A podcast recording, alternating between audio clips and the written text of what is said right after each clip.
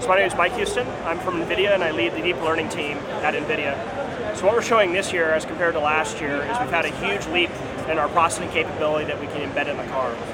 So with Drive PX2, we've more than added an order of magnitude more computing performance, which allows us to do deeper neural networks and now deeper amounts of sensor fusion.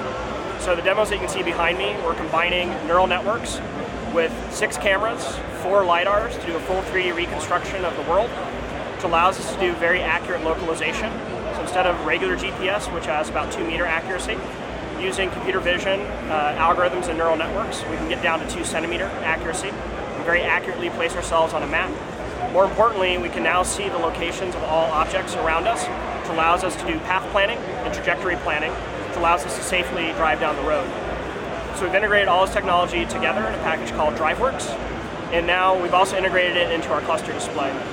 So on the other side of me, on the cluster, we have all of it integrated together, so you can see when cars pass us in, in the real world, we see that embedded in the cluster. So you can gain confidence now when you're doing a self-driving car, because if you can't see the cars around you, it's very difficult to trust what the car is doing. So we use all this technology together, which is very complicated 3D reconstruction, and we basically compute it all down to display it on a cluster so you can gain confidence in what your car is about to do. Right, so neural networks, a lot of sensor fusion, and a huge leap in processing capability that we can put in the car. So announced a partnership with Volvo? So the Volvo announcement, so we announced with Volvo that they'll be integrating PX for a fully self-driving uh, project um, that will happen. So they'll put a, um, some cars on the road in a fleet, full autonomous, hands-off, hands-off driving. So that's one of the projects we're working with. What's interesting is Volvo is one of the most safety-conscious companies on the planet, and they're now committing to be doing auto full autonomous vehicles with us. So Quanergy is a startup, and they're using a solid-state uh, type of solution. Can you comment on that? That's right. So, so what we're showing in the in the Daimler here is we're doing fusion with uh, optical plus a Quanergy LiDAR. So we're able to take a solid state LiDAR and integrate it. And the advantage of solid state is that they're much smaller, easier to integrate into the car, and they should be significantly cheaper. So instead of these, you know, $70,000 LiDAR setups, you can equip a car maybe for $1,000 with really high performance LiDARs that will let you do full reconstruction of the scene. You were just talking with this other guy about comparing your open platform with uh, Mobileye. Sure. So again, I mean, you know, we're actually can be completely complementary with Mobileye, right? Our goal is to take in all the sensors. It doesn't matter if it's a smart camera, a lidar, a radar, or anything else. So our goal is to be able to do a full reconstruction of the world at high speed. And our belief is that you have to take a pretty heavy deep learning solution to get to a fully autonomous self-piloting car. Something that can deal with uncertainty, something that can that can plan in very complex scenarios. And so that's why we believe you need a lot of computational horsepower. And You need the ability for each OEM to specialize on that, which means their ability to write code and to adapt feel of their car as it goes down the road.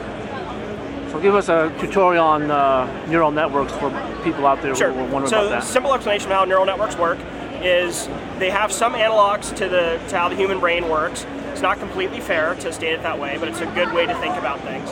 How we train a neural network is sort of like imagine showing a child millions of flashcards that basically says identify this object or ask him to draw boxes around objects. So each time they get it wrong, you kind of correct them. We just do that millions and millions of times in a neural network. So from learning those examples, we can build these really, really robust systems, and then we can take that and then target to a specific OEM. So it's slightly different camera setup, um, different, yeah, different optics, different scenarios, you know, grayscale versus RGB cameras, so we can very quickly retrain. And right now, a lot of the data sets we're working with, including the one that Audi was nice enough to provide us for bad weather, we're able to actually train these things overnight. So what this means is that you have a constant huge fleet of cars now learning on the road. So you deploy them with a neural network. Anytime there's a failure case, so the driver retakes control of the car, or uh, the neural network has a low confidence in something, we can record those segments, and then if the user is opted in, those can be uploaded to the cloud, and then we can train on that, and then we can OTA the car. And because we can train the neural network so fast, it means we can just very, very rapidly update fleets.